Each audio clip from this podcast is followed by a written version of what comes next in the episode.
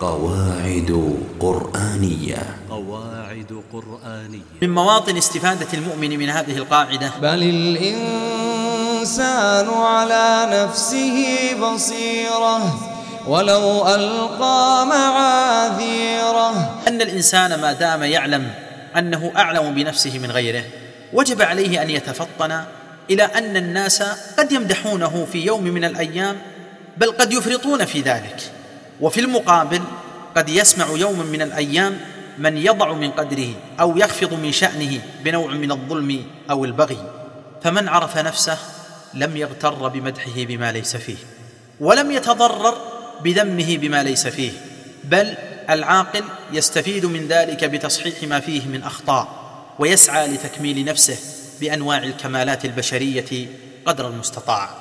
وخاتمة هذه المجالات التي يمكن الاستفادة منها في ضوء هذه القاعدة القرآنية الشريفة بل الإنسان على نفسه بصيرة أن من أكبر ثمرات البصيرة بالنفس أن يوفق الإنسان إلى الاعتراف بالذنب والخطأ.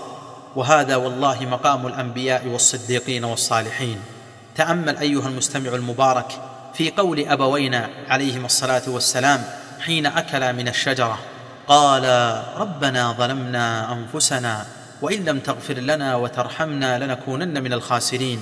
ثم نقرأ في القرآن الكريم اعتراف نوح وموسى عليهم الصلاة والسلام في سلسلة متتابعة من الاعترافات بالذنب كان من آخرها ما أثبته القرآن عن أولئك المنافقين الذين اعترفوا بذنوبهم فسلموا فتيب عليهم.